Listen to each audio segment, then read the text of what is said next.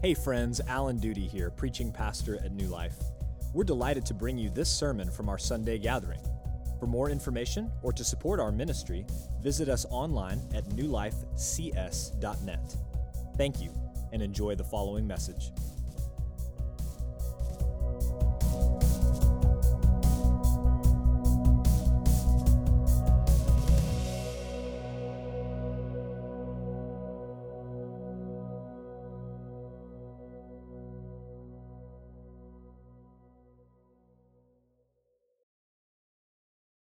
Good morning, everybody. Now, you may know or you may not know that I am not a Texan. So there, there are things that I don't know about the great state of Texas that probably many of you do.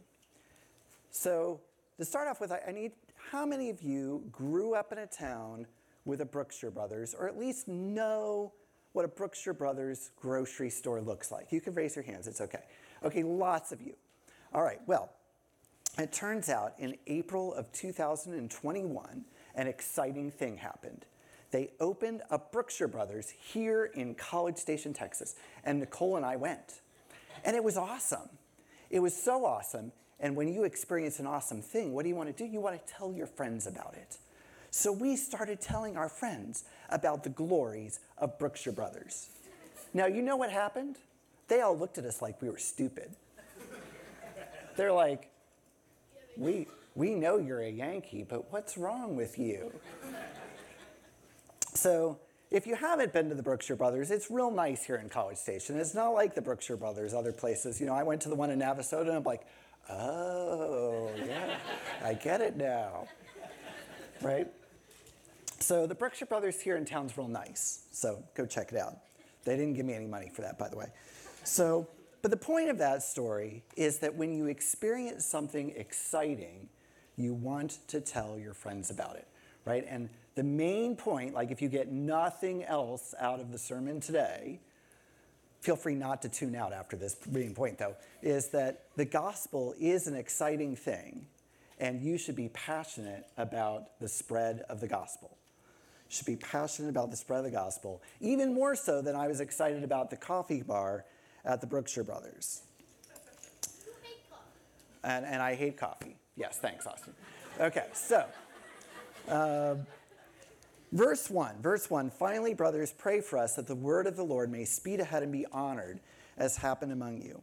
So, Paul's prayer request there in verse 1 is primarily about the spread of the gospel. And so, there's a very simple application right? The simple application for us today is that we should be praying for the spread of the gospel. We should be praying for evangelists. We should be praying for missionaries. We should be praying for our pastors. We should be praying for ourselves that the gospel may spread. You know, Paul reminds the Thessalonians that the gospel was honored among them, and he wants, and we should want, the gospel to be honored here and around the world. Now, we have some things to help with that, right? So, we have prayer cards for our missionaries. We have our weekly prayer sheet and uh, church center, and also Pastor Allen and I will be handing them out as you leave the service today. So pick one of those up. Take time to pray for missionaries, for pastors. Um, that's one thing that we do as a family at breakfast time. We have devotions, and then we we pray together. And so we have like that little set of cards for missionaries on a little hook in our eating area, in our kitchen. And so I'd encourage you really to be about praying for the spread of the gospel. So, a question that you could ask yourself is Is your heart's primary desire, is our heart's primary desire for the spread of the gospel?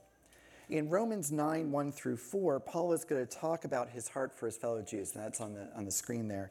I am speaking the truth in Christ. I am not lying. My conscience bears me witness in the Holy Spirit that I have great sorrow and unceasing anguish in my heart, for I could wish that I myself were accursed and cut off from Christ for the sake of my brothers, my kinsmen according to the flesh. They are Israelites, and to them belong the adoption, the glory, the covenants, the giving of the law, the worship, and the promises. Listen to Paul's passion there. Now, I'm not real convinced that I would say, gosh, I'm willing to be cut off from Christ for the sake of, well, anybody. Um, But Paul has such passion for his fellow Jews and for the spread of the gospel that he says, like, I would be willing, if it were possible, to be cut off from Christ so that they might come to faith. And so I think that's a real challenge to me and, and perhaps to you that we should, in fact, be really passionate about the people around us and them coming to faith in the gospel. And we should pray for God to increase our love for the lost. Uh, in 1 Thessalonians 3:12, uh, which we went through a little bit earlier this summer, Paul says, "May the Lord make you increase and abound in love to one another and to all men." Right? And we should pray that we would abound in love for one another and for all men, that they would all come to faith. There are basically three prerequisites for those applications that I've talked about so far. And the first is you really have to believe the gospel. You really have to believe the gospel. And believe is a term that I think has lost some meaning in the church. And so sometimes we think about believing in terms of intellectual assent to facts, right? Like, I believe that um, the nation was founded in 1776, right? That doesn't really have a big impact. It's like an intellectual assent factor. I believe that Jesus rose from the dead. Okay. But when the Gospels, when the New Testament talks about this notion of belief, it's really this notion that you're all in, that you're invested. Are you really all in for Jesus? So, belief, if we want to see a couple of examples of belief, look at Shadrach, Meshach, and Abednego. Right? Shadrach, Meshach, and Abednego, they're asked, like, hey, you should bow down to the golden idol. You should bow down to the golden idol. And what do they say? They say no. Now, I imagine that it would be tempting to be like, well, I'll just bow down, but that won't mean anything. Like, I know that there's a real God, so I'll just do this thing. I'll just get along. But they're like, no, they are willing to be thrown into the fiery furnace because they're all in for God, right? Their belief really matters and has impact in their life. And so you should think about like, how do things, you know, how has your life changed because of your belief in Jesus? Are you really all in for Christ? Now, one of the ways that our family, I like to think, um, is, is all in with the gospel is when it, when it came uh, time for us to have children. Uh, we were unable to have children the old fashioned way. And so you could ask your parents later what that means. Um, but you know, there's these old timey stores where, no, just kidding. Um, so we decided, you know, I'd, I'd read James, and James says, pure and undefiled religion is caring for widows and orphans in their distress. And so I said to myself, well, who are the orphans in distress in the United States of America and their children in the foster system? So we have a couple kids right now from the foster system. So that's point number one of the, the, the, prerequisites. You really have to believe the gospel has to have an impact in your life. And point number two is you have to believe that there's no hope apart from the gospel, right? It's not like, well, you know, Jimmy Bob's a good guy. I'm sure it'll all work out fine for him, even though he doesn't believe. Or, yeah, you know, Sally worships a fake God, but it'll all be okay. Now, really, the gospel says that there's no, harp, uh, no hope, there's no other name by which men must be saved but the name of Jesus. And so then, number three is that you need to be personally involved in the spread of the gospel. You know, who are you praying for in your life who doesn't know Jesus? Uh, Nicole and I have several people that we're praying for that we've been praying for for, you know, months, perhaps even years. And you may actually not even see the impact of those prayers. Um, I was a professor at the United States Air Force Academy for a number of years. I was involved in a uh, campus ministry called the Officers Christian Fellowship. And I talked to some number of students. Like I'm not, you know, I'm not Billy Graham by any stretch of the imagination. Um, I talked to some number of students about Jesus, and usually it seemed like nothing was happening. And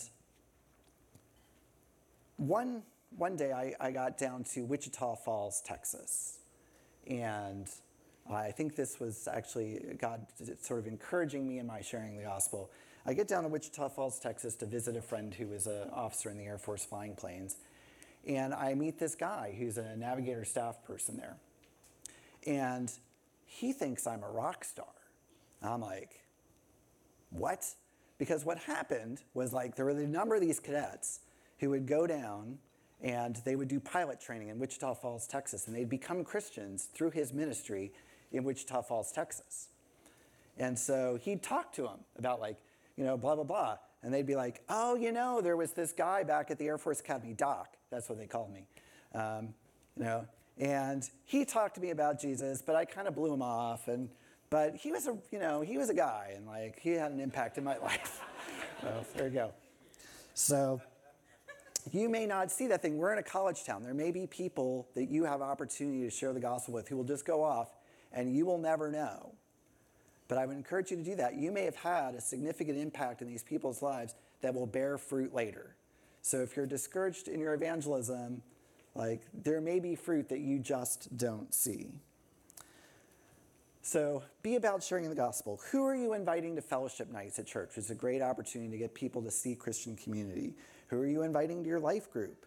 Who are you talking to about what's really going on in their lives? You know, sometimes people come to faith because they go through a crisis. And who's a person that they feel comfortable talking to about what's really going on? Um, I'm now a professor here at Texas A&M, and one of the things that I do to try to get to know students is I invite people to have lunch with me or sometimes dinner. And I, I announced it like at the beginning of the semester, like, hey, um, if you're interested, I'm available. I eat lunch every day. Would love to eat lunch with you. Nobody ever takes me up on that right away because that's weird, by the way. Apparently, I figured this out. Like, nobody wants to have lunch with their professor. Um, but like sometime in the, later in the semester, they'll figure out, oh, you know, this guy's he's okay. Like maybe I'll try this out. And so people will have lunch with me. And sometimes, you know, students just want to talk about their internship or they just want to talk about what classes they should take or their career goals, and that's great, and I'm happy to do that. And sometimes people are interested in getting to know me a bit more personally. And so the last questions like, hey, you know, I heard you say in class that you had kids and you, you foster, like, why do you do that? And so then I have opportunity to talk about the gospel. Or they'll say, like, why did you become a professor? And if you don't know, the reason I became a professor was because I really, really, really wanted to be a campus pastor. That was my big goal in life. But I, I, as I thought about this and prayed about this, I realized like I would be the worst campus pastor ever because I'm like incredibly socially awkward and have like no social skills. I'm a little better now. I'm actually, you know, it's been it's been over 20 years. I'm improving, um, but if you like picture like the most geeky nerd, awkward, that was me. Um, and so I, you know, as I thought about this and prayed about this, I was like, well, I'm good at school. I'm really good at school. I could go get a PhD and then I could work with people who have social skills and I could try to make a difference on campus for Christ. Um, so, anyway, who knew that was going to be so funny? Um, all right, so verse 2, verse 2, uh, we may be delivered from wicked evil men, for not all have faith. Paul is asking for prayers secondarily about his own protection from evil.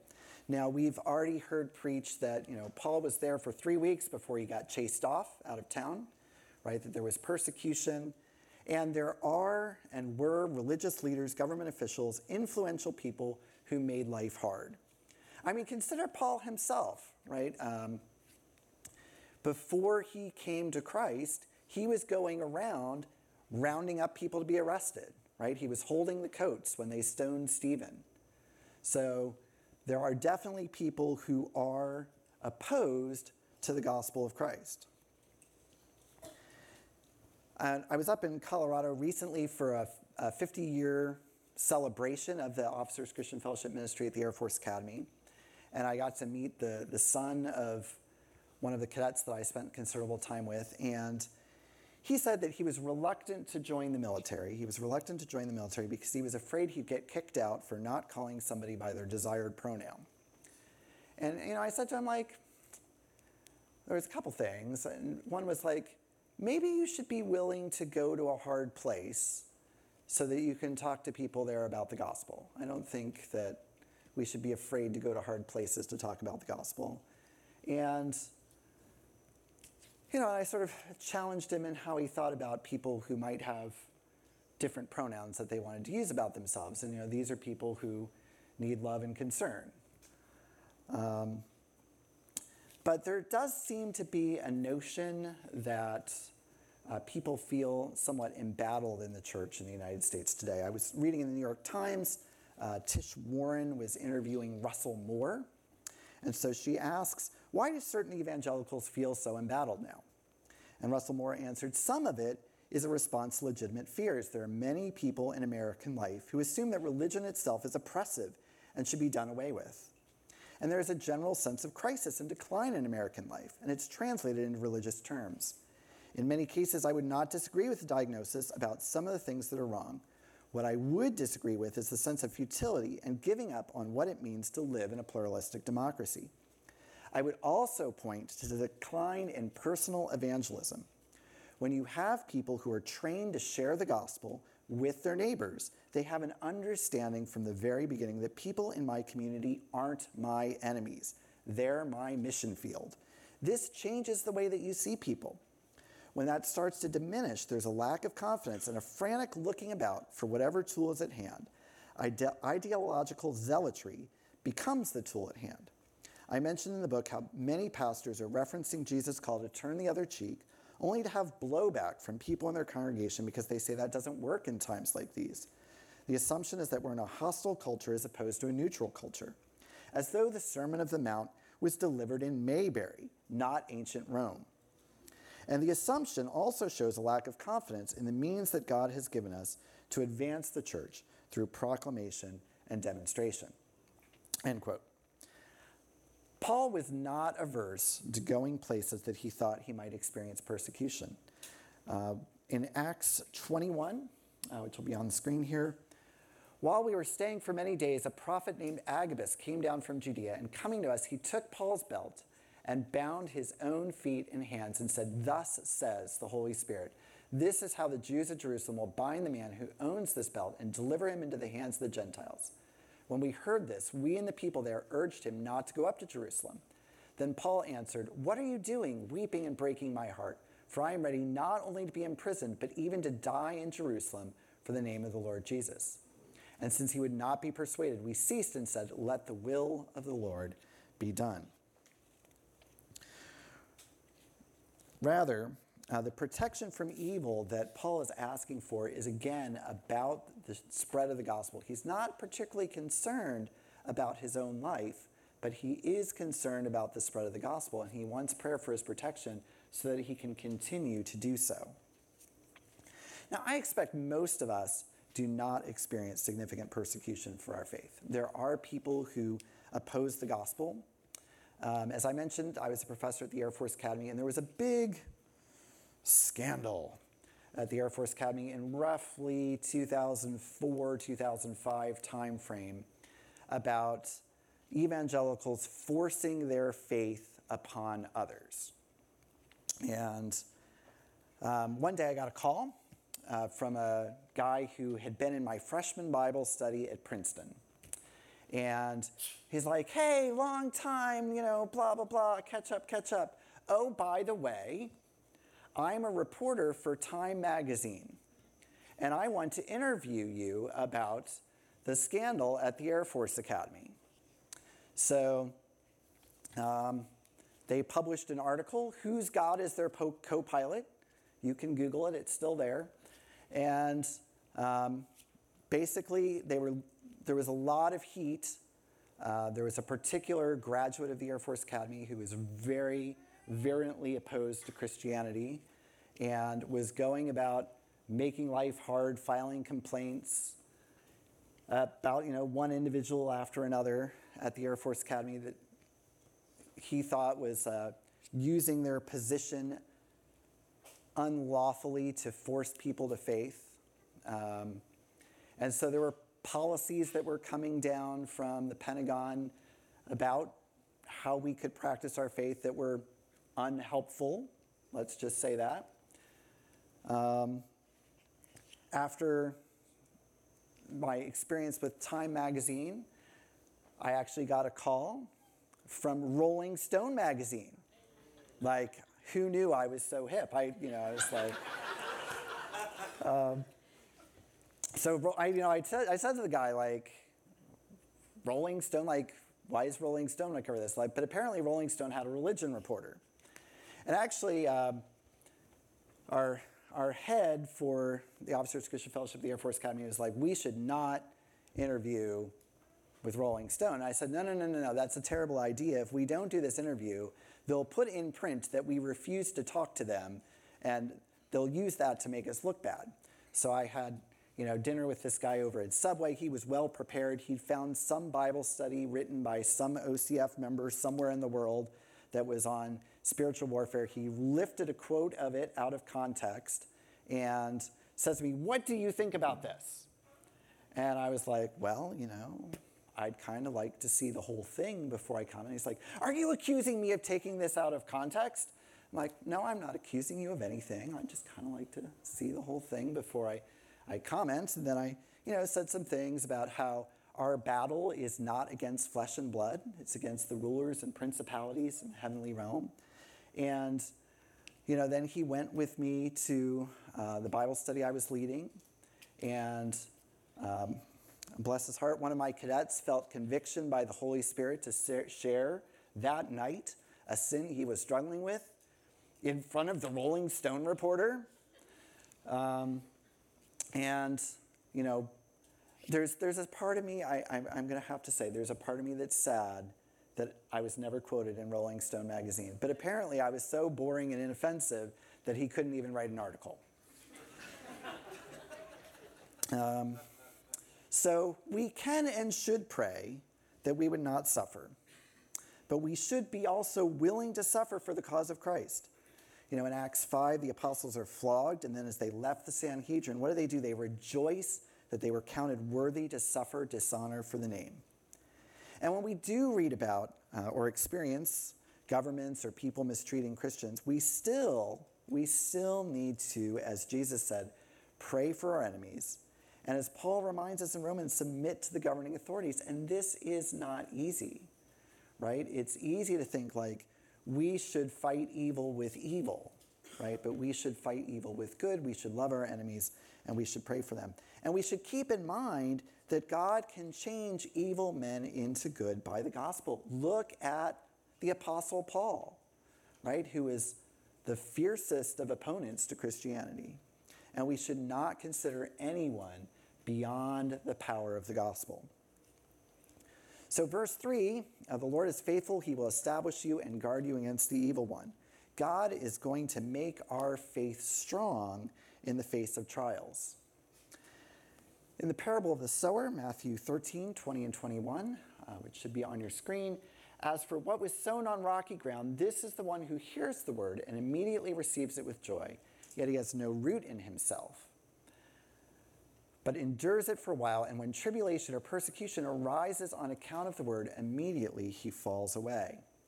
And also in James uh, chapter 1, verses 2 through 4 Count it all joy, my brothers, when you meet trials of various kinds, for you know that the testing of your faith produces steadfastness, and let steadfastness have its full effect, that you may be perfect and complete, lacking in nothing.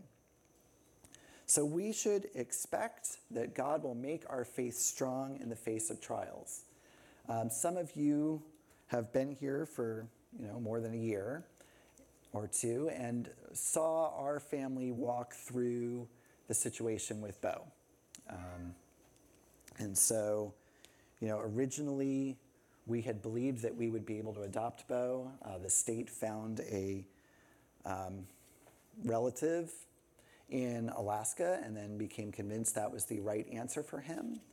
Uh, we did a lot of praying, and it looked like it looked like for a time God was going to answer those prayers. We managed to make it uh, to the year point, which is when we were able to hire lawyers. Um, but then things got dark and ugly, and things got dark and ugly, and that was a very hard time uh, for our family. And to, you know, in the face of hard times, like there are things you can do. You can give up on the faith, or you can push in. You can push into God, and God will, in fact, strengthen us in the face of trials. And also, you know, this is something that we should think about with regards to temptation, right? So, temptation can be a trial to turn us away from the faith. And God will make us strong in the face of temptation. You know, uh, we are promised in Corinthians that no temptation has overtaken us except what is common to man. And God is faithful. He will not let us be tempted beyond what we can bear, but He will provide a way out. Verse 4. Verse 4. Um, we have confidence in the Lord about you that you are doing and will do the things that we command. Paul's confident in the Thessalonian believers, despite the fact that he was only there for those three weeks. He's about to talk to them. I'll foreshadow, that's the sign of a good plot. Um, foreshadow that sermon next week. He's going to talk to them about idleness, and he's confident that he's going to follow their commands. The assumption here is that we as Christians will follow God's commands. And again, I'll emphasize this point that the Christian faith and walk is not about intellectual assent to a set of principles about God and Jesus. It's about being all in for Jesus. Now, one of the things that I teach at Texas A&M is propositional logic. And so I'm going to drag you through some propositional logic this morning. So first off, I'm going to make a statement and you're going to have to believe this statement is true. I'm not trying to trick you with this statement, okay? So if it is raining, then the sidewalk is wet. Like nobody's put up a tent, right? Like no, no, nothing up my sleeves. If it's raining, then the sidewalk is wet. Everybody with me so far? Okay, so then the new, next thing that I usually do is I ask my students, what do we conclude if the sidewalk is wet? And so someone will invariably pipe up and say, it's raining. And I will tell them, no, you have made a logical fallacy. I could be washing my car right now. Right? So, um, this is the law of the contrapositive. That's not super important. But what is important is that this gives us an analogy to the relationship between faith and works. Right? If we see lots of good works in somebody's life, if the sidewalk is wet, we cannot conclude that it is raining, that there is faith. But what do we conclude if the sidewalk is dry? Feel free to shout it out. It's not raining. It's not raining. See, I told you they might talk back. Okay, so, yay. yay. I come from an older Southern Baptist tradition where you know, they say like amen during the sermon to like encourage the pastor along.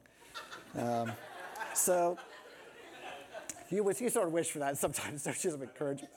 No. All right. Pastor Allen doesn't want that. Um, but if it, the sidewalk is dry, then we know it's not raining. If there is no works, if there is no change in your life, if the gospel does not change who you are and how you live, then you do not have faith.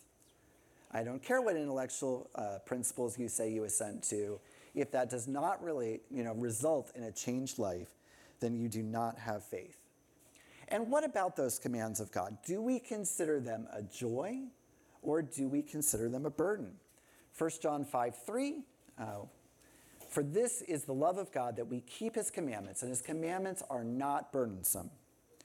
Or also Psalm 1, verses 1 and 2. Blessed is the man who walks not in the counsel of the wicked, nor stands in the way of sinners, nor sits in the seat of scoffers, but his delight is in the law of the Lord, and on his law he meditates day and night. Verse 5 uh, May the Lord direct your hearts to the love of God and the steadfastness of Christ. There's a desire for the Thessalonian believers to grow in love and in steadfastness of Christ. So, um, you know, my best friend recently got a girlfriend. And that's, you know, that's kind of exciting. But imagine he comes to me, he's like, well, I have a girlfriend, so I want to know how to do this well. And, I'm like, okay, well, let's, let's work out a strategy. So, like, you know, every four weeks you need to buy her flowers, and like, you know, every two weeks you take, need to take her to a nice restaurant to dinner. And oh, you probably should text her on Tuesdays to let her know that you're thinking about her. Like, you're all laughing because that's like stupid, right? So that's like not how you how you do relationships. I think sometimes we approach our relationship with God in that sort of like to do list kind of fashion in a way that we wouldn't in our other relationships in life. And so we should think about like how, how do we grow in love of God? How do we grow in steadfastness of Christ? What's God's part in this? What's our part in this? And so one of the things that we should be doing is we should be committing to spending time regularly in prayer, um, in the Word. So let's look at Ephesians 6, uh, verses 10 through 18. Finally, be strong in the Lord and in the strength of his might. Put on the whole armor of God that you may be able to stand against the schemes of the devil. For we do not wrestle against flesh and blood but against the rulers, against the authorities, against the cosmic powers over this present darkness, against the spiritual forces of evil in the heavenly places. Therefore, take up the whole armor of God that you may be able to withstand in the evil day, and having done all, to stand firm. Stand therefore, having fastened on the belt of truth, and having put on the breastplate of righteousness, and as shoes for your feet, having put on the readiness given by the gospel of peace in all circumstances, take up the shield of faith with which you can extinguish all the flaming darts of the evil one, and take the helmet of salvation and the sword of the Spirit, which is the word of God, praying at all times in the Spirit with all prayer and supplication. To that end, keep alert with all perseverance, making supplication for all the saints. So, um, I usually, when I talk to students, I give them like several principles. The first principle that I give students about living the Christian life is give God your first and your best. And you should have time that you spend, preferably daily, with Jesus. You know, spend time in the Word, spend time in prayer, and you should make a plan for that. And so, you know, you can read some of the um, older saints who say, you know, like, well, you know, I, I had so much to do that I needed to spend two hours in prayer in the morning before. And you might think, like, okay, I'm going to commit to spending two hours in prayer every morning. And then you'll probably last about a day, maybe two, or a week. And then you'll be like, I'm super tired, like, and you give up. So I, I encourage people to make, like, start with small, attainable goals. If you currently do not spend any time reading the Bible, and praying, maybe you want to commit to like five minutes a day. Um, if you want to grow in that, maybe you can expand that time or you can like bring in new resources. So let's talk about some resources that are available to you. So we have the Dwell app, which you can get where you can have uh, the Word of God read to you. Uh, that's something that Nicole and I do at night. Um, we have devotional guides that we use with our family in the morning in addition to our personal times. You could also think about uh, music and other podcasts or media that could help you and your family be more in love with God and more grounded in His Word. We love Slugs and Bugs. Um, Slugs and Bugs has these Sing Through the Bible CDs. They don't pay me for this announcement either, um, where you just hear the Word of God in song. And there are lots of verses that we as a family know uh, because of that. There's Seeds Family Worship that does something very similar. Uh, we have lots of great sermons that you can get off the internet, um, including those from here. Right? We do make those available on the internet, right? Yes, we do. Okay.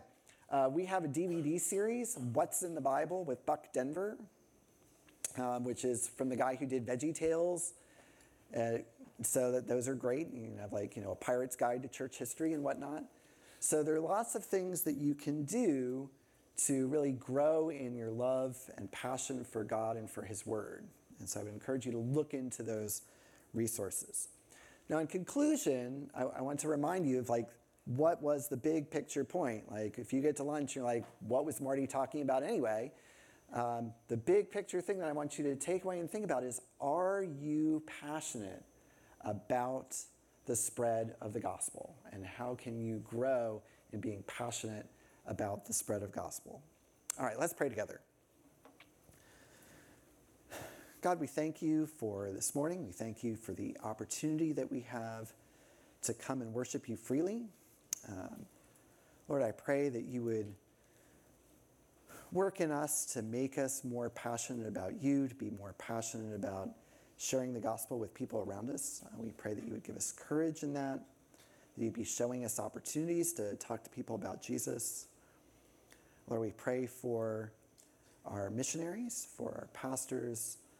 Uh, we pray that you would help them and that you would protect them from opposition, that you would bring them to people who you have chosen, and that they would see people come to faith. Uh, God, we thank you for all of these things in the name of Jesus. Amen. Thank you for listening to the sermon audio from New Life Baptist Church in College Station, Texas. For more information or to support our ministry, visit us online at newlifecs.net.